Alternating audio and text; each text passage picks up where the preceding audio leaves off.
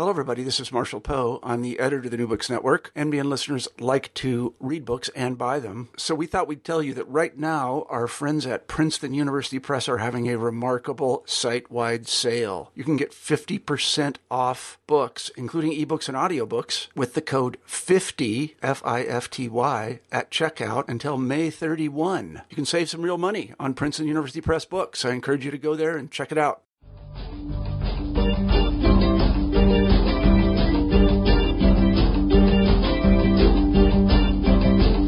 Welcome to the New Books in Philosophy channel of the New Books Network. My name is Robert Talisse. I'm professor of philosophy at Vanderbilt University. I co host the channel with Carrie Figdor, and Carrie is associate professor of philosophy at the University of Iowa. Today, my guest is Professor Rivka Weinberg. Her new book is titled The Risk of a Lifetime How, When, and Why Procreation May Be Permissible. It was just published by Oxford University Press. Weinberg is professor of philosophy at Scripps College, Claremont. We don't commonly think of procreation as a moral issue, but why not? When you think about it, creating another person seems like a morally weighty thing to do. And we tend to think that procreation under certain conditions would be irresponsible or selfish or even reckless. Might there also be cases where procreation is morally impermissible? In The Risk of a Lifetime, Rivka Weinberg explores a broad range of questions concerning the morality of procreation. She argues that procreation is a form of risk imposition, and so is morally permissible only under certain circumstances. In taking this view, she places herself in opposition to two more popular stances one holding that procreation is almost never impermissible, and the other that procreation is never permissible. Employing a Rawlsian constructivist model, Weinberg proposes two principles that establish conditions for permissible procreation. The Risk of a Lifetime is a lively and nuanced book, and there's a lot to talk about. So let's turn to the interview. Hello, Rivka Weinberg. Hi, Bob. How are you today? I'm fine. How are you? Oh, doing okay, doing okay. Thank you for joining us on New Books in Philosophy to talk about your book. Thanks so much for having me on. And thank you, listener, for tuning in to the podcast. My guest today is Rivka Weinberg. Her new book is titled The Risk of a Lifetime How, When, and Why Procreation May Be Permissible. The book is published newly by Oxford University Press, and it presents a sort of a lively exploration of um, a range of issues dealing with the ethics of procreation. Um, after all, uh, when you think about it, uh, the creation of a new person is a pretty momentous thing. Um, and moreover, um, it's commonly thought um, that life uh, is at best a mixed bag. Um, so one wonders could it be that um, uh, it's wrong or problematic or morally questionable to procreate? Um, in the risk of a lifetime, uh, Rivka skillfully develops uh, a pretty detailed and nuanced view according to which procreation is permissible under specific conditions, um, and getting clear about what those conditions are and what the constraints are uh, is is is really what what uh, is is the heart of, at the heart of this pretty exciting book. So, as usual, there's a lot to talk about.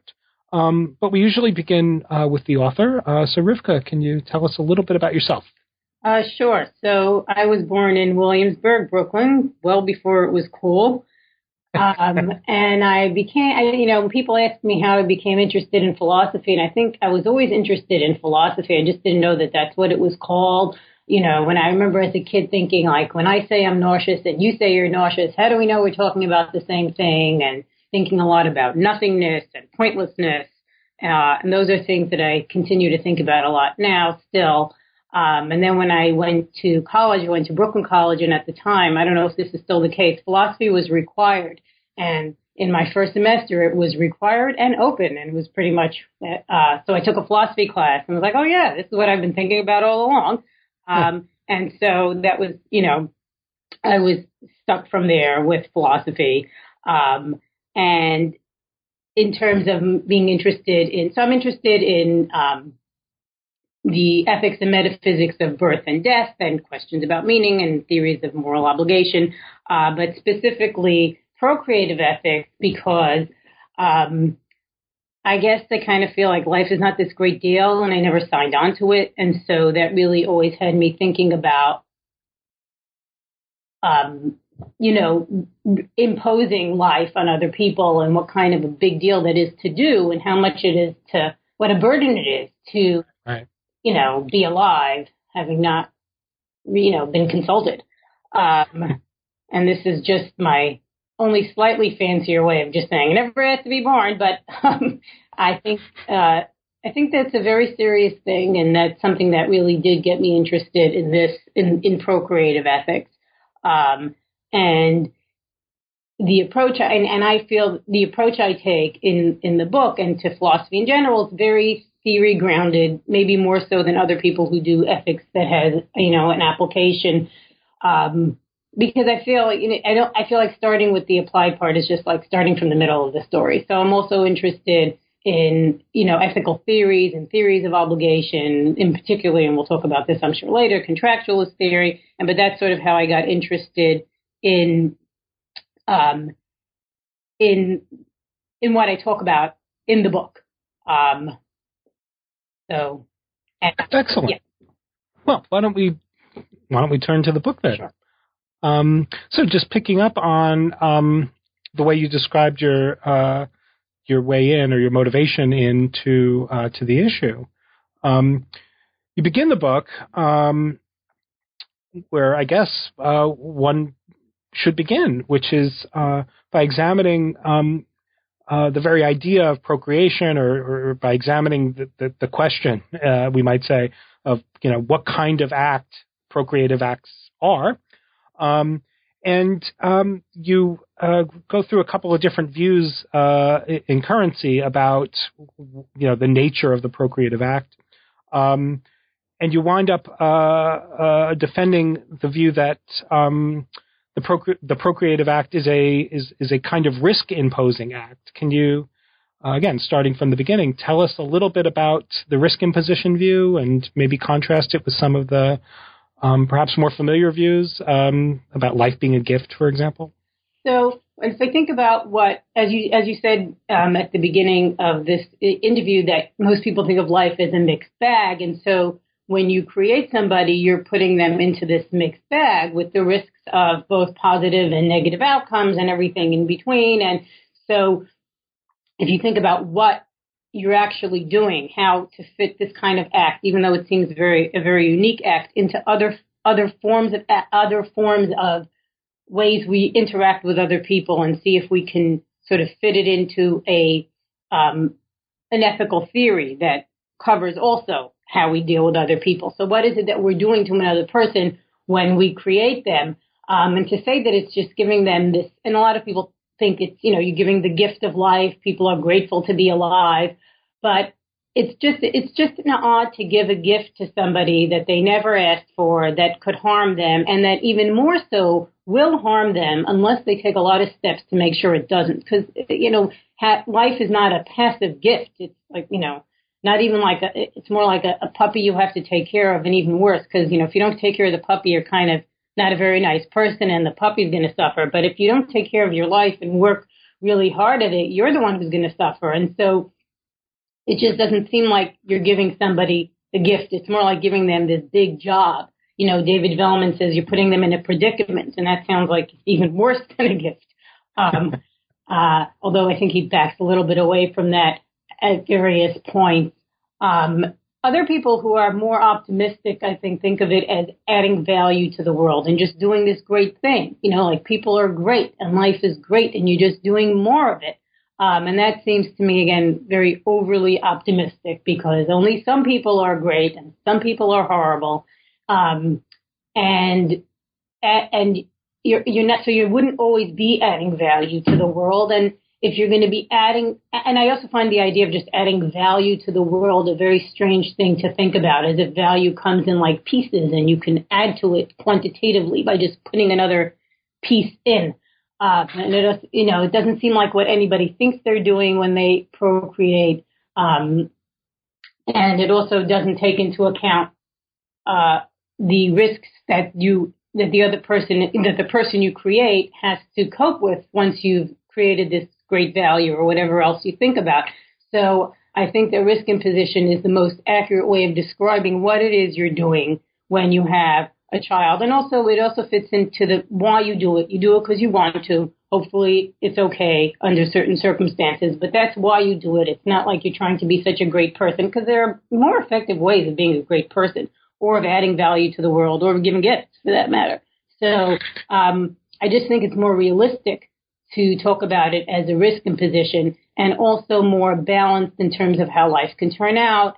Um, and I, yeah, I guess I just think it's the most accurate way to describe what you're doing to the person you're doing it to, to the person that will be born. Right. It's just a quick question.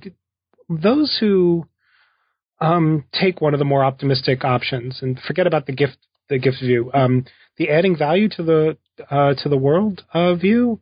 Um, do people who have that view? I mean, do they say anything about um, you know what you just said, which is you know there are more effective ways to add value to the world if that's what you think you're doing when you're procreating.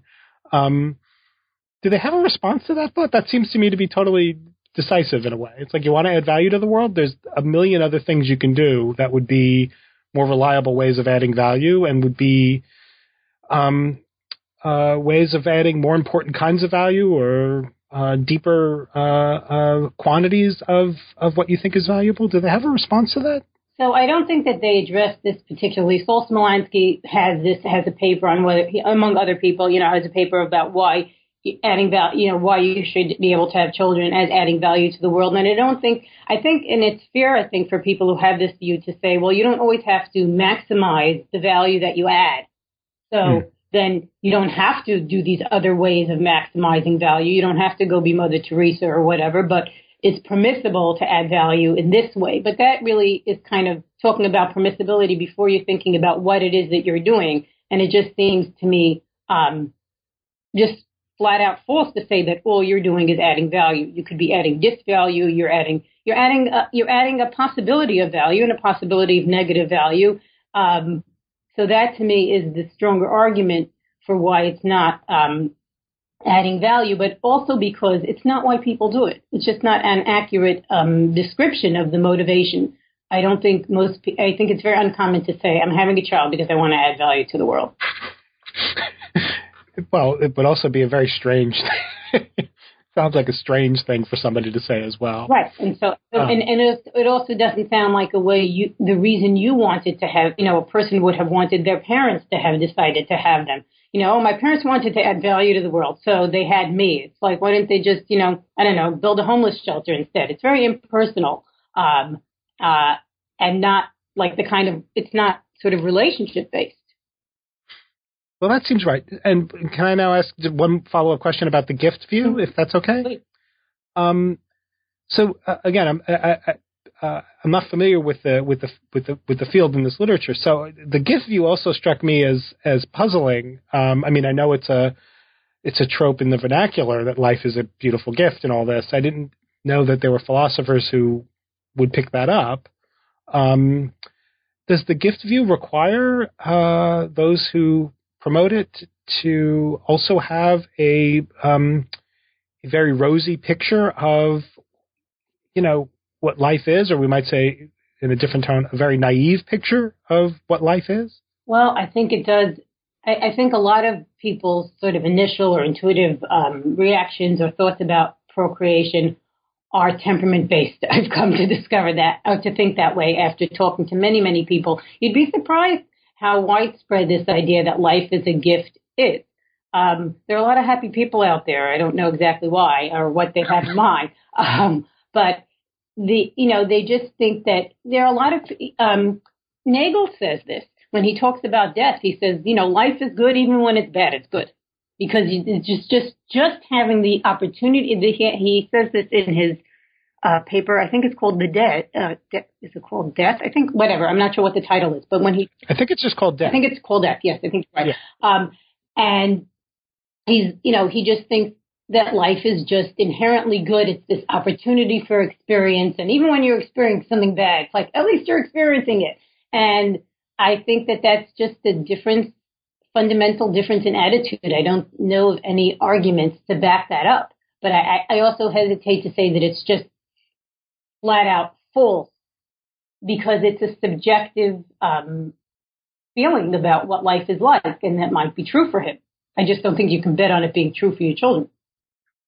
Right. Um, so uh, if we're um, if we're on board, and if and this this part of the at least the, the first step in the book seems to me to be pretty compelling that the right way to think about procreative acts is a kind of risk imposition, um, and that makes it uh, easy then to think that procreative acts have to be morally evaluable, right? I mean, uh, if they are uh, at least uh, centrally or in large measure uh, risk imposition, then it looks like you know there are going to be cases in which it's um, uh, there are at least going to be cases in which it's impermissible.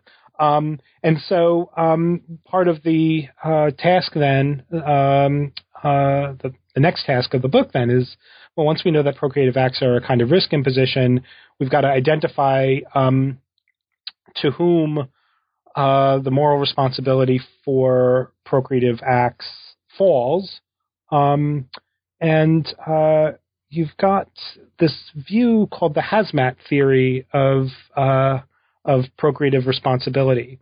Uh, can you tell us a little bit about how that how that works? Maybe beginning with, you know, I was surprised uh, again, uh, having not thought deeply about these issues before reading your book. I was surprised um, to discover um, you know how difficult it is philosophically to identify you know things that look pretty obvious like who are the parents of uh, you know just to identify you know who qualifies as a parent is uh, is is an interesting uh, philosophical puzzle.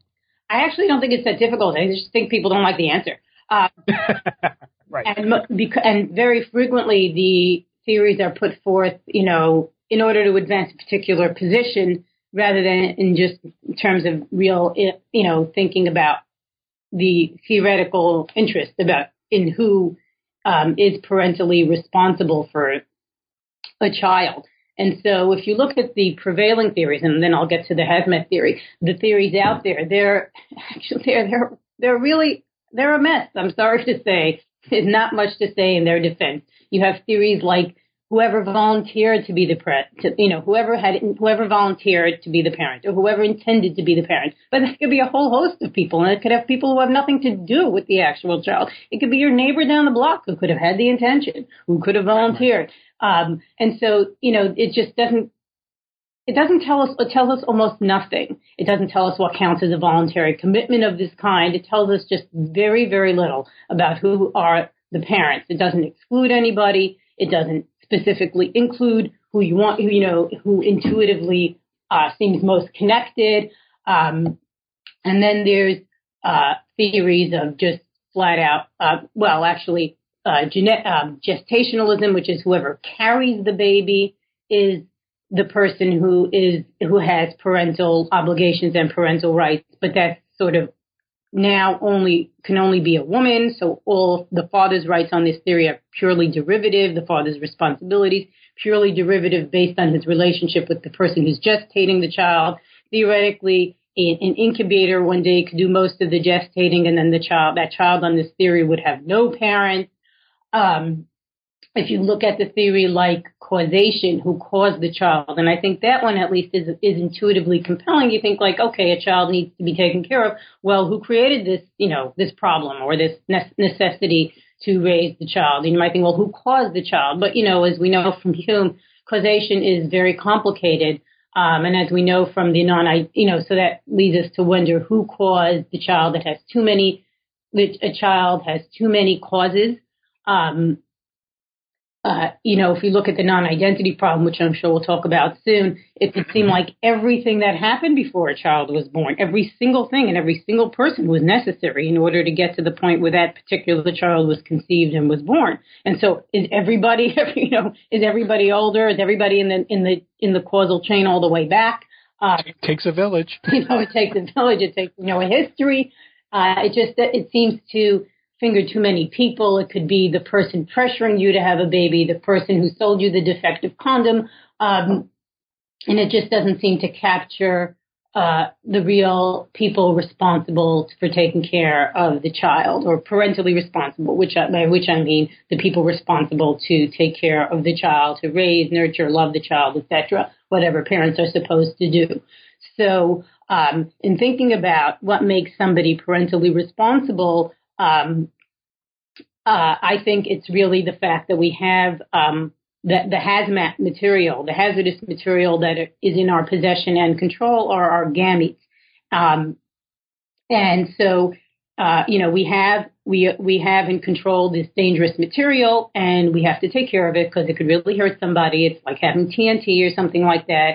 And so, uh, if we choose to take risks with this material, if we choose to allow our gametes to join with others and grow into a person and become a child, um, then we're responsible for the results that we take, for, for, for the results of the risks that we take with the hazardous possessions in our control.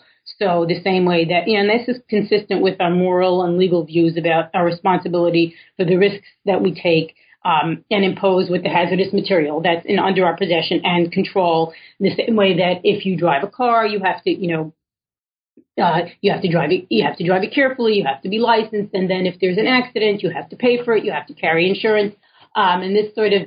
So uh, one of the things that, I, besides for I think giving us an answer that really makes sense in terms of who is parentally responsible, it also fits the theory into our general theory about responsibility we have for things that for possessions in dangerous possessions, which gametes are in our control, and that makes it a less of an ad hoc theory than the other theories about who might be parentally responsible for things.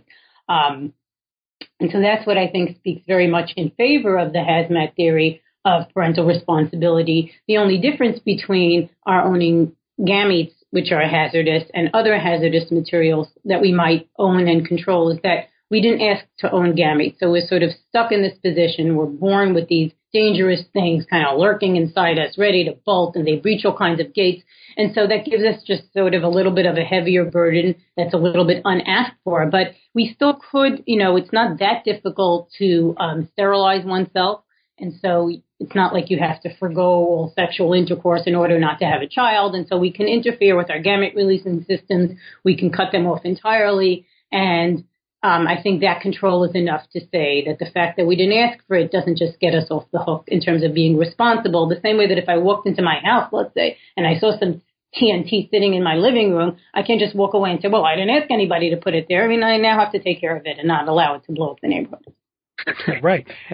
And does the um, uh, does the view that gametes are hazardous materials also feed into um, uh, the idea that life is life is a mixed bag. I mean, so uh, we, just as you were saying, we didn't ask to be the the people who are in control of this hazardous material, um, but that's the condition that we're stuck in. Um, that looks like yet another respect in which life is this unasked for burden. Is that right? Yes, and one of the unasked for burden that you impose upon your children is that they have to be, you know, uh, parentally responsible for whatever happens with their gametes. it's a vicious cycle. Um, uh, um, so uh, let's move then to the sort of the heart of the book. Then is a um, is a positive. Well, is is is is a proposal about um, uh, how to answer philosophically the question about whether um, procreation is permissible. And um, you put yourself in between, although not equidistant from two uh, two poles. Um, and there's one view that we'll start with, I guess, uh, that um, wields a, a, a, funny kind of um, metaphysical argument. Uh, maybe it's a conceptual argument um, that will be familiar to a lot of our listeners uh, from other regions uh, in ethics because uh, the non-identity problem crops up in all kinds of places. Um, uh, but in uh, with respect to the issue uh, that the, the, procreative issue, um, the non-identity problem gets wielded in a um, uh, in favor of a conclusion that um, procreative acts are never wrong, um, uh, or at least are never harmful to anyone. Um, life been sorry to jump in for a second. Yeah, almost never. Yeah. Okay, good. Right, right. Thank you. Can you run us through sort of the the almost never uh, almost never wrong uh, view and, and say something about your suspicions uh, about the non-identity um, uh, element uh, in, in, those views? So the idea, you know, the non-identity problem is based on it, it is uh, based on this idea that as long as your life is worth living, it's just you know, there's, there's nothing wrong with having with making you live it, and the and the only way for you to have been born is for the things to have is and so when so all the decisions that precede your conception are necessary for your existence. And the easy way to understand this is to think about a 14 year old girl who decides, oh, maybe she should go ahead and have a baby. And somebody convinces her, well, that wouldn't be good for the child. Why don't you wait until you're 25? But of course, by the time she's 25, she's going to have a different child uh, because it'll be a different egg and a different sperm. And because sperm lead very short lives, even small things that we do, minor decisions that affect timeline and even minor changes in the timeline change the identity of who's going to be born so that uh, it appears that everybody's, uh, whoever exists, their existence is contingent on most of the decisions that preceded their existence, including the decisions that seem to have a negative impact on them, like having a 14, like having a 14 year old or a 15 year old for a mother. You know, that's bad for you, but what would be the other choice? You wouldn't exist at all, which of course would not be bad, um, for anybody. But, uh, that has been used, it surprises me the the the the hold that the non-identity problem seems to have had on so many people. Its grip continues to surprise me.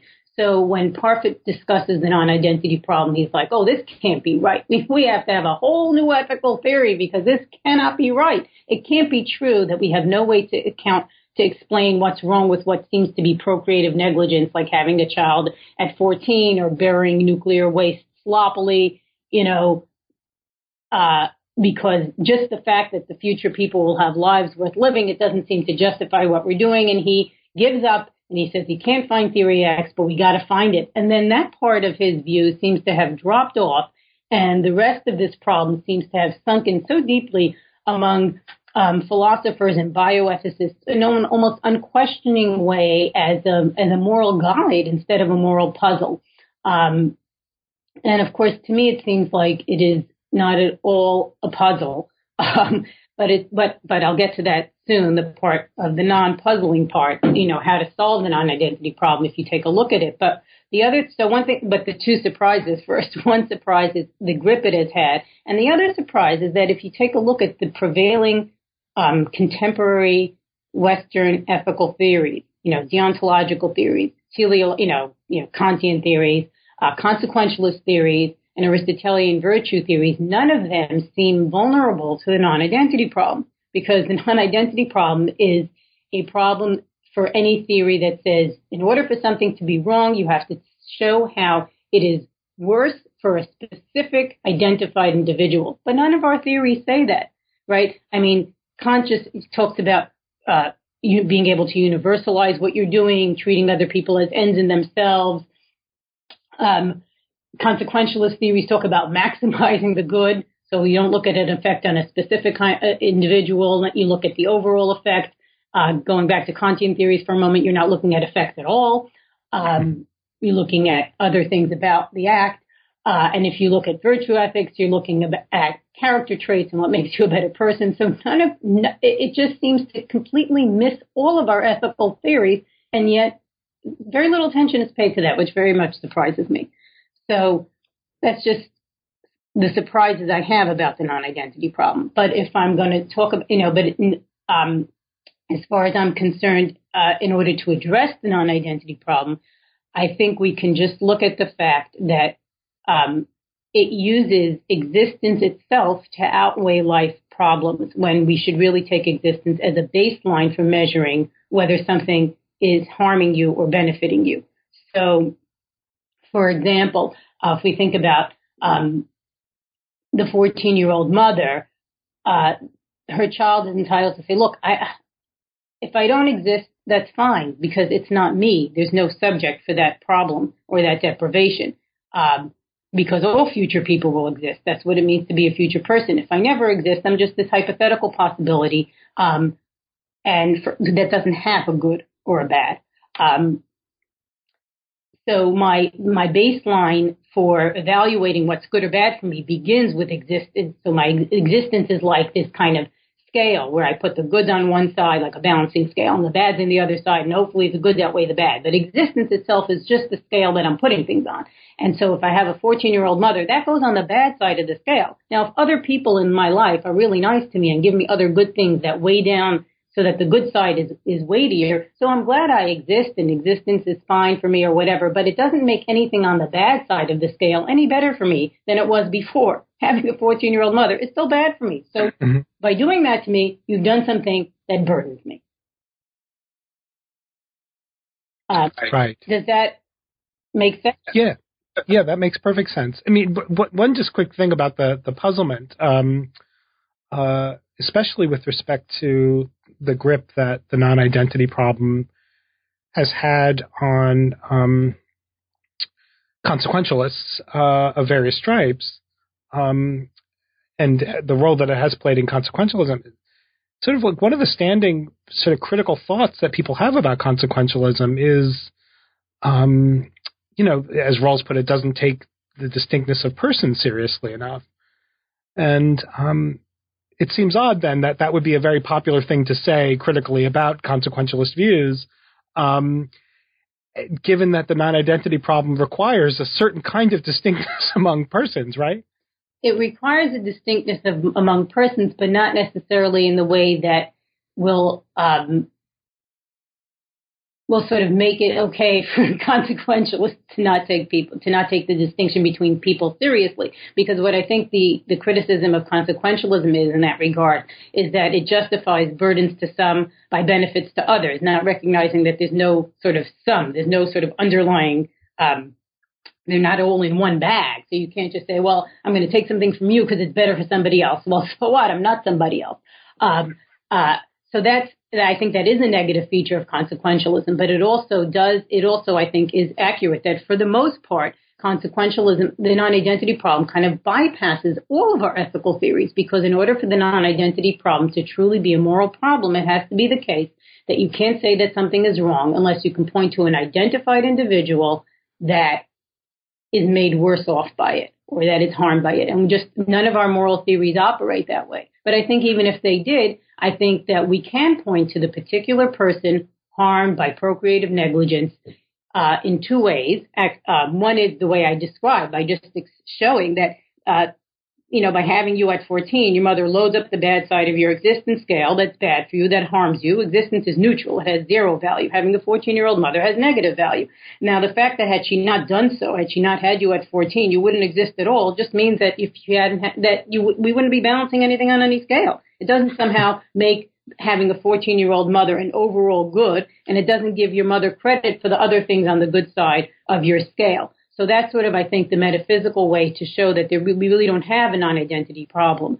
Um, but I also think that if you look to Kantian theories uh, or or uh, contractualist theories, you can point to the specific person harmed, um, not harmed, wronged by um, by procreative negligence, because um, if you look at uh, because we're going to set our standard of care uh, consistent with deontology. So we'll say what is the most kind of respectful, uh, what is the, the, procreative principle we could have that respects people as ends in themselves? Would it be to say, oh, anybody could bury waste sloppily? I mean, why would we say that? That's not what the principle we would want universalized because if we do that, people might die before they could reproduce at all. So it wouldn't be able to uh, persist or be universalizable, and it also doesn't seem respectful of people as ends in themselves with projects to pursue. So we would not set that as a procreative pr- principle of, of permissibility, and so that any any and then anybody who did not abide by whatever principle we did set in a Kantian or, or a contractualist way would be wronging the, the, their child, whether their child uh, specific interests and, and well-being are set back, uh, you know, are set back or not. Right, right. So, um, so it looks like if the non-identity problem is dissolved or displaced in this way, then one um, central plank in the case that says that um, uh, procreative acts are never impermissible uh, goes away too, right? That they're never impermissible. Yes, could be, right. or almost never, because again, according right. to the non-identity problem, if somebody is would predictably have a life not worth living, then it would be wrong to create them. But I think part of what, uh, and I think it's it's interesting that because I I think that a lot of people don't pay attention to that part because I think Parfit is kind of an I mean he's an optimist and he's a happy guy and he thinks that those kinds of cases are very rare. Um, but yes, if you if you look at the theory of the non-identity problem, will be that most of the time, if somebody will have a life worth living, you know, any time that somebody's life is worth living, you have this blanket excuse to create them under any kind of condition, so long as you satisfy that really, really low level standard of care. So if we do away with the non-identity problem, which I think we can easily do, then um, we we remove that that permissibility, and now we have to really take our you know take our procreative acts more morally seriously. Right. So um, let's now shift to the other to the other pole. Um, there are people who uh, hold um, a strong uh, anti-procreative uh, sort of view that says that um, it's all. Well, well, do they say it's always wrong or it's almost always wrong uh, to create another person? Well, Benatar says it's always wrong. Yeah. and Shiffrin says it's always morally problematic. So she points right. to a problematic feature, but she doesn't make an overall definite assessment because she's not taking into account other excuses you might have to do what would otherwise be wrong. So you um, you distinguish your view uh, from those those stronger or more more militantly anti-procreative uh, views. Can you tell us a little bit about those views, and then we'll we'll get to the to to the the sensible middle ground uh, uh thereafter. Yes, I know it's so sad for me to hold the boring sensible middle. it's not boring. yeah. Um, so, you know, and it, my intuitions are definitely on the antinatalist side that life is terrible and we shouldn't have any children. But I, I, I think that's temperamental. I don't see that the arguments hold up. So if we start with um, Benatar's argument, so Benatar actually has two arguments. He has this sort of best explanation reason for why it's, you know, it's, it's, you know, absent pleasures are good and absent pain I mean, absent pleasures are not bad and absent pains are good, and that can undergird some of his antinatalism. And I don't spend a lot of time on that in my book. I address it in another paper that I wrote because I don't think it's his strongest argument. It's the best explanations view, and you might think that his explanation is less intuitive than the things he's trying to explain. So I don't find that a very compelling argument. Um, but his his other line of argument is just that life is just bad for people, but they're too, you know, um, Pollyanna to notice it. Um, and I, I think that he is assuming a kind of objective assessment of human well-being that I don't know why he has a right to claim that. What makes him a better assessor of someone else's well-being than they are themselves?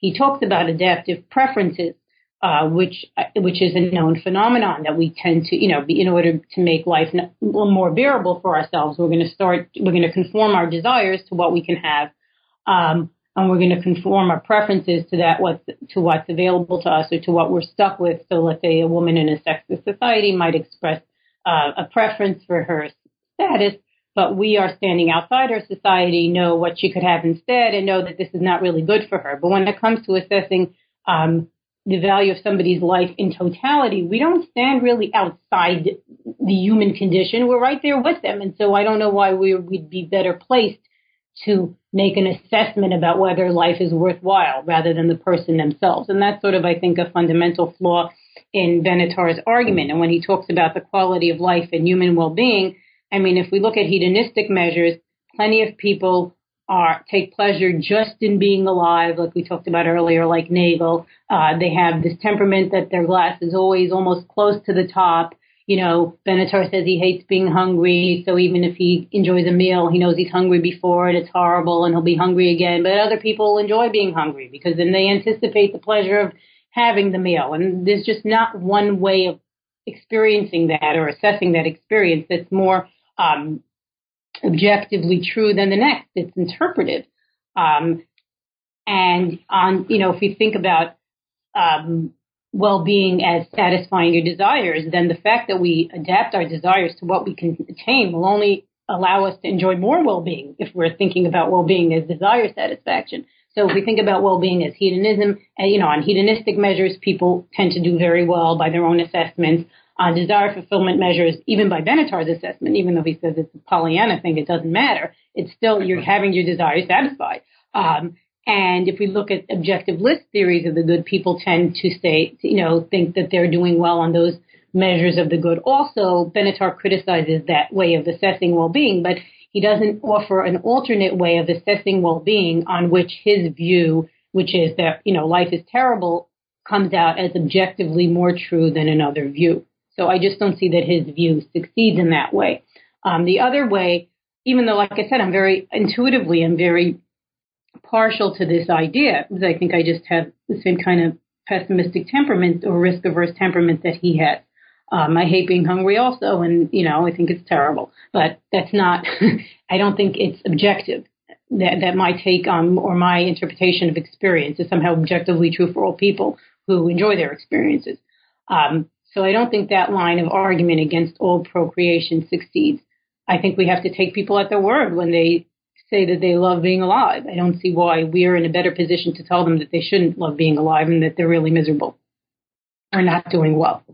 Um, yes, so that's one one at one uh, sort of argument that that would say that, that would make all procreation wrong. And then Shiffrin presents another argument which is based on consent, um, which I'm also sympathetic to, which is that nobody has to be born and you're just kind of shoving it on somebody without their permission. And isn't that a, a consent rights violation?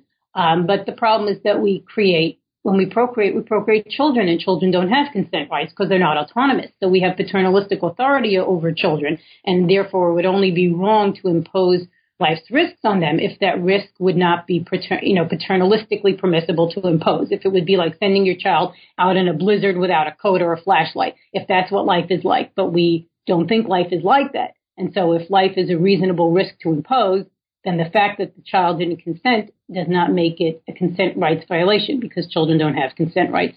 And so that's why I think that the lines of argument toward saying that procreation is always wrong, I don't think they succeed. Although I'm not entirely satisfied with just saying, okay, we can, you know, sort of move on happily because I think there's still sort of a niggling worry because, you know, your kid could be the miserable one and maybe life really is terrible. Um, so that's sort of the best I can do with these worries. I don't think the argument succeeds, but succeed, and I find flaws in them that I don't think can be overcome. But they kind of sort of niggle at me anyway. Um, but, but you know, I think that might just be me.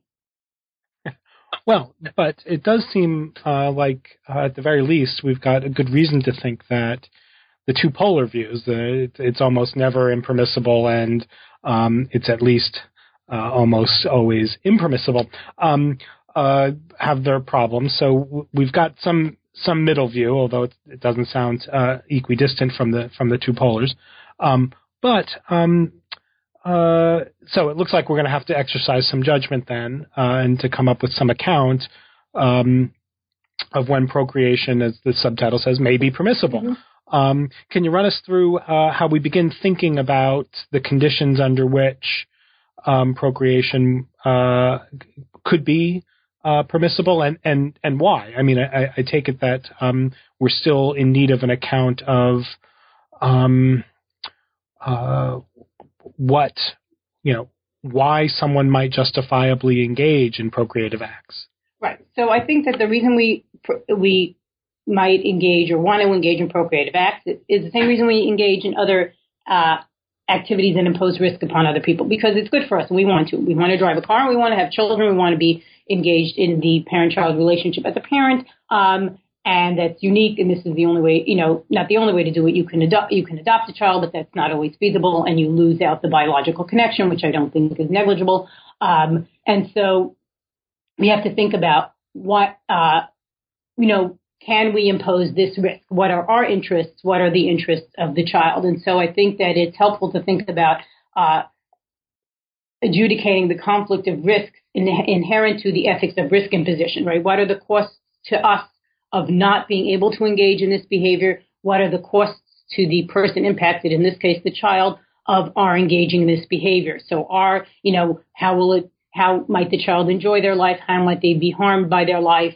Um, and so, in adjudicating this conflict, we take a look at um, we want to balance the competing interests, the parental interest in procreation and the child's interest in having, you know, a life as good as possible, a perfect life actually is what anybody would want, but you're not going to get that. So something close to that or something that would um, be a reasonable compromise between the two sets of interests. And that's why I take, I think that um, Rawlsian contractualism is kind of ideally suited to this kind of question because it's aimed at resolving distributive conflicts of interest. You know, how to distribute benefits and burdens between people when they have, you know, equal claim to those benefits and burdens. Um, and so that's sort of the way I think the approach that makes sense to take toward this kind of a conflict, even though we, we might think that parents and children have interests in common and parents want the best for their children, and this is all true once the child is born. But none of that applies before the child is born necessarily, because before the child is born, the child wants a, you know, would have an interest if they're going to be, if you're going to be born, your life, you know, it would be good for you for your life to be excellent. Um, uh, and but if you're going to have a child, their life probably won't be excellent. You know, or certainly not going to be perfect. And so you have this inherent conflict between parental in, procreative interests and um, what I call um, procreative goods, a child's um, uh, interest in what would be good for us. And so if we think about the Rawlsian veil of ignorance, where you, we, we think, okay, what kind of rule, if we didn't know, if we didn't know what, who, who we were going to be, what kind of rules would we pick to govern this behavior? Um, and so we think about what are what what's good for us. Well, we want to have you know uh, our biological and psychological needs met. We want to be well nourished. We want to be well educated, socially connected, have self respect, not be oppressed. Um, and then you know it would be optimal to have optimal you know uh, shares of these goods. So to be optimally nourished and optimal health, optimally educated according to your abilities and your interests, optimally socially connected, you know, high self-respect, high self-esteem, politically and personally free from, from oppression. And those are the things that we want, that we would want to, you know, from behind a veil of ignorance if we're going to talk about what kind of principles should govern procreation. Um, and one way in which I depart a little bit from Rawls is that uh, I don't think about it as an behind the veil of ignorance, I don't say assume you could be either a parent or a child because that kind of tips the balance in favor of parents since um, everybody uh, everybody eventually becomes a parent. Not everybody has a child. Um, actually, I think that tips the balance in favor of children, so it doesn't seem as even. Um, and it's also uh, easier to think about if you think about it as okay, who is going to uh, you know, think about rules that you would want to be in play. This is what you want your parents to have abided by, and this is what you will abide by. So that's the kind of intrapersonal conflict. So you pick a procreative principle, and then you assume that you, even though the, in reality this is not possible because you sadly are already born, but you would assume that your parents, you know, what what rules would be fair for your, you know, what would you want your parents to have abided by, and then what rules you will abide by as a prospective um, parent.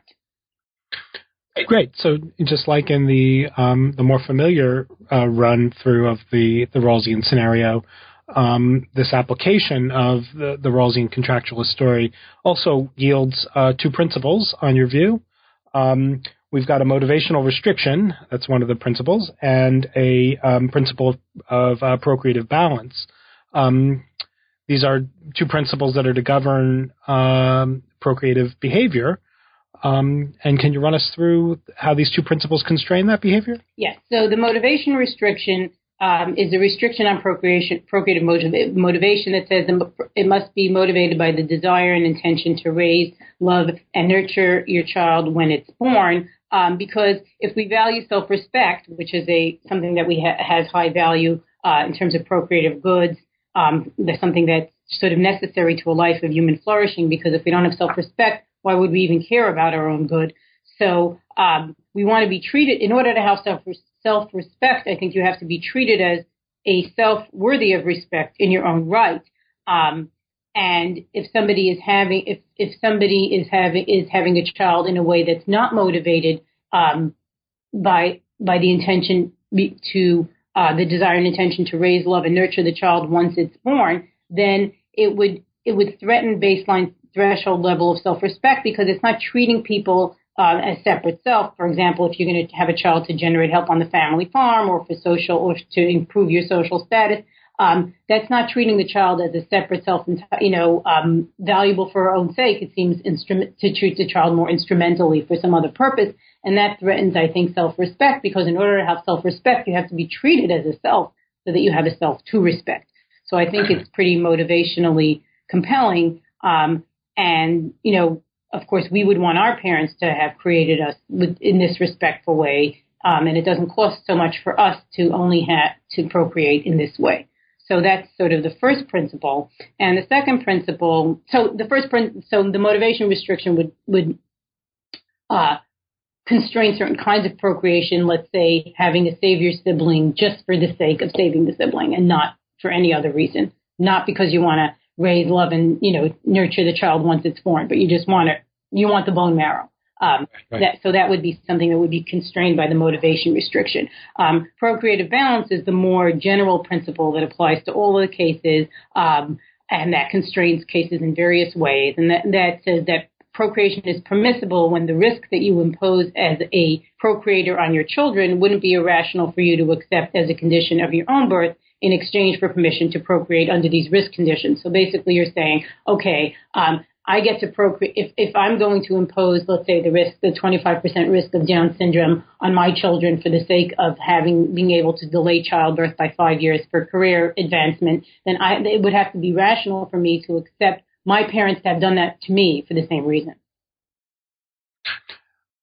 And but there is a, um, uh, I thought there was also a, an element about exchanging the procreative liberty for the risk. Is that right? Yes. So, so if you well, it's you exchange the procreative freedom, let's say, in order to get the procreative freedom to impose that kind of risk on my child, I will have to have accepted the procreative um, the risk on myself of having my parents um, do this to, you know, operate under the same kind of principle. So what we're trying to balance here is the the cost of the restriction to the parent, right? uh, no mm-hmm. biological procreation, let's say, or no procreation at a certain age, at a certain age, versus the cost to the child's procreative goods, right? What impact is it going to have on their self-respect, on their ability to be well nourished, those kinds of things. Right. So these seem like, um, uh, on the face of them at least, seem um, uh, intuitive uh, principles uh, uh, with which to to think about, um, you know, the permissibility of procreative acts. Um, but there are, uh, as you call them in the book, sort of surprising um, implications. Um, can you run us through a couple? So there are implications for adoption and abortion that uh, aren't a major part of the book, but um, also a range of other kinds of implications with respect to disability. Can you talk a little bit about some of the the the, uh, the cases that you deal with at the end of the book? Um, so some of the surprising. Do you want me to talk about the surprising aspects or the yeah, that would be great. Okay. Yeah. So um, if you think about some of the surprising aspects, I think one of the surprising aspects is it turns out that um, you have these kind of procreative diminishing returns because so that you have much more of a interest in having a first child and therefore much more more procreative latitude uh, because the con- because constraining you from having that first child will impose a very steep cost on you. But once you have a child, then you are already a parent. You're already engaging in the parent-child relationship as a parent, and having another child is just you know like having a second helping. Um, and yeah, it's great. It's a lot of fun, but it's the cost to you. The cost between zero and one child is a, is steep. The cost of having one child instead of two is not as steep, and two instead of three, even less. And let's say eight instead of nine. I mean, come on. So um, it's very hard to justify um, very large families having many, many children. That would be very difficult to justify. And it, so that's not so, so, surprising. But what might be surprising is that the value to the parent of the first child is unique and different from the value of any subsequent child and is greater. Sorry. there's a the, the, subsection of the chapter that talks about that. So there's a, you know you're vindicated. You, you're not mom's favorite. exactly. You were never as important. Uh, you can't be. That's just how it is.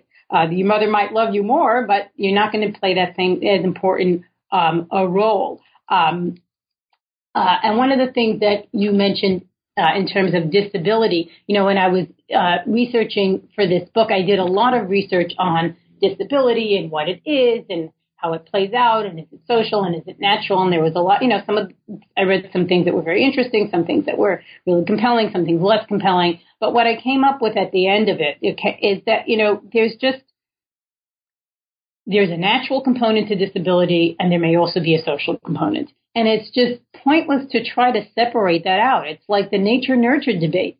And so and it and it really doesn't necessarily matter to the person who's going to have a disability. So one of the advantages I think of the approach I take to procreative ethics is to just look at the procreative burden. What is it going to be like to have this profile? What's it going to be like to be deaf? What's it going to be like to have a achondroplasia? What's it going to be like to be discriminated against? Let's just look at it. Um, and then we don't have to decide how much of it is natural, how much of it is social, because we can't really figure it out. It's kind of impossible and it's unnecessary in terms of fairness, um, of procreative fairness. So uh, that can seem to be surprising. Um, the other thing that might be surprising is that you get this sort of abortion prize and adoption penalty if you follow the principles that I set out, which is that if you're willing to abort a child that might have a big problem, then you have much greater um, procreative freedom because let's say um, you can decide to get pregnant at 42, where the chances of Down syndrome are pretty high, or let's say at 45, where I think it's like one in nine, one in five. I have the numbers in my book, but it's, I think it's even one in four, and really high. Eventually, they get to be staggering because they rise exponentially. And so, if you're not, if you are, if you think abortion is wrong, then you cannot get pregnant at 45 because that impose it's an irrational risk to impose on a child, the, the burden on the child is far greater than the procreative restriction would be. But if you're willing to say, well, I'm going to get pregnant at 45, I'm going to be, I'm going to have um, an amnio when I'm five months pregnant, and if the child has Down syndrome, I'm going to abort it. Well, now you can get pregnant at 45. That's no problem. And so you have greater procreative latitude if you will screen and abort um, for certain problems with certain fetuses. Um, and that just seems like, oh, that seems wrong, but it's actually accurate uh, because um, you're not going to actually have that child, and so uh, it doesn't. It seems to be um, reasonable, um, you know, because it's not surprising that a greater, you know, that more cho- more choice, have abortion or not, allows for more permissible choices. Um, So uh, that that's um, the surprising part about abortion, the surprising part about adoption is that the more willing and able you are to adopt, the greater your chances are going to be that you are restricted from biological procreation by our principles of procreative permissibility. And that's because if, let's say, you have a, you know, a, a problem, you know, some kind of genetic mismatch with your with your partner, and any child you might have has a risk of having a serious disability, but not something, you know, unlivable with. Well, if you can adopt easily instead, then the cost to you of not having that biological child is not that steep. But if you cannot biolog, if you not, cannot pro- adopt instead, let's say you wouldn't, you know, it's too difficult or you don't have the money or whatever else, then the cost to you of not procreating would be steeper, and so your procreative permiss- permissibility would increase a little bit, um, which might be surprising, but actually seems fair. Um, let me. Can I ask? Sort of, we're, we're, you've been very generous with your time, so um, I, I want to just sort of ask one final question that's um, not addressed in the book, um, uh, but I, I think um, tightly connected to uh, uh, to the view that you're developing. Does the view help us identify or help us say something about um, uh, my, my, my maybe this is a temperamental thing on my part. Um, I think that most procreation is pretty thoughtless, um, and that most procreative acts, um, uh, even when they're procreative acts with you know aimed at um, you know creating new persons and all the rest, that um, parents gen parents often maybe uh, um, either don't recognize that there's a, a deep moral question about um, the decision to have children or um, profoundly misunderstand in some way or other what the moral dimension is. Um, is there something bad about sort of thoughtless uh, procreation? Yes, there's something really terrible about it. so yes, it's bad, very bad, because you're doing you're it's it's like you know just you know oh I'd like to take a drive down you know here's a nice car let me just get in and drive along. No, I never took a lesson. No, I don't have a license. No, I didn't think about any risks, but you know why not? Because driving is so wonderful and life is great. Um, it's a very weighty thing. I, I don't know why people give it so little thought. I think um, it, just seems like the next step in life, or they just really want to, or they just think you know life is great. But not only it, it it's um you know it's not a gift. It's it's very problematic. Um, but not but so I think it is really awful that people don't give it more moral consideration and take the argument seriously. I think part of the reason that they don't is because some of the arguments are just very antinatalist and don't resonate with people. They don't think life is awful like Benatar. They don't think children have consent rights like Shiffrin. And so they just don't pursue things further. It seems doesn't have any intuitive pull on them. Um, I think if they thought of life more as a risk imposition, uh, which I think is the right kind of model for thinking about this act, it would encourage more serious thought you know, but in, in my first chapter, actually, I talk a little bit about some of the other general procreative, you know, motivational puzzles. We, we, we value equality in our, in our relationships, but then we have children where we're going to have an unequal relationship for the time that, and for the, for the, you know, not for most of it's completely, you know, um, imbalanced in power and in, uh, you know, um, and in well, in power. That's the main way. Yeah, it's that's, that's balance, and we normally think of that as a bad thing.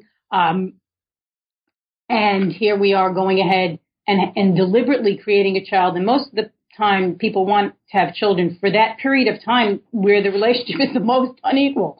Um, and so, you know, that's kind of puzzling. And that you know, we think of uh, and and children sort of kind of suck up all of our time, so we have no time to do other benevolent things. And so there are these other puzzles that crop up when you try to think about procreation that also should give us moral pause. But generally speaking, I think it's terrible that people don't think about this with more moral seriousness. And I think some of the reason is because the model for what kind of an act it is has not been made clear. And so that's one of the things I tried to do in this book. That's right. And one of the real virtues, I think, of the um, of the of the view that emerges out of uh, the book is, um, you know, you're. I like it when philosophy books do this. Maybe this is again uh, temperamental. That um, you know, unlike the, the, the, the, two poles, the, the almost always permissible, almost uh, always impermissible view, um, which sort of give you um, answers to the questions um, too quickly. Um, you know, your view uh, sort of leaves us with um, a set of really difficult um, uh, philosophical questions to ask about any particular um, uh, procreative act we might enter into. Um, in that um, it, it, it it it doesn't give us uh, a quick and easy answer to uh, the question of whether what we're doing is permissible or not. Because there isn't a quick and easy answer. Right. That's right.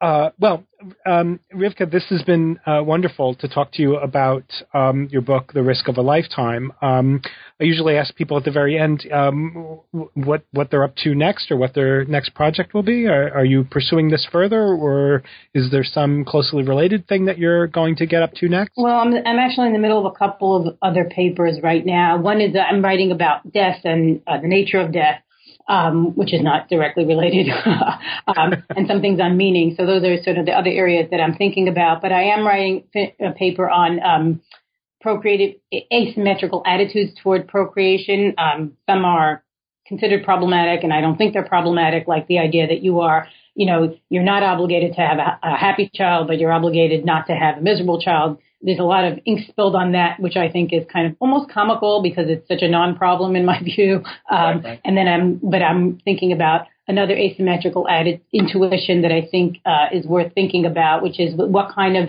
uh, responsibility do we have when our children um, encounter problems? Like, are we respons- responsible only for the burdens, only for the benefits? Um, what kind, so I'm thinking more about risk and responsibility, and also thinking about, um, and this is a separate paper, um, responsibility, parental responsibility to adult children. Like, why should there be, or is there, or might there not be an expiration date on taking care of children, even if they are grown adults. So, well, all that sounds very interesting, and uh, I'll certainly keep uh, keep an eye out in the journals for uh, for some uh, new papers uh, on these topics from you. Um, but for now, let me just thank you for uh, for joining us on New Books in Philosophy to talk about your book. Thank you so much. I really appreciate all the time. It's been a lot of fun. Well, great. Thank you so much. Thanks. Bye bye. Bye. You've been listening to my interview with Professor Rivka Weinberg of Scripps College. We're talking about her new book, The Risk of a Lifetime How, When, and Why Procreation May Be Permissible, which is newly published by Oxford University Press. I'm Robert Talisse, your host. This is New Books in Philosophy. Thank you for listening.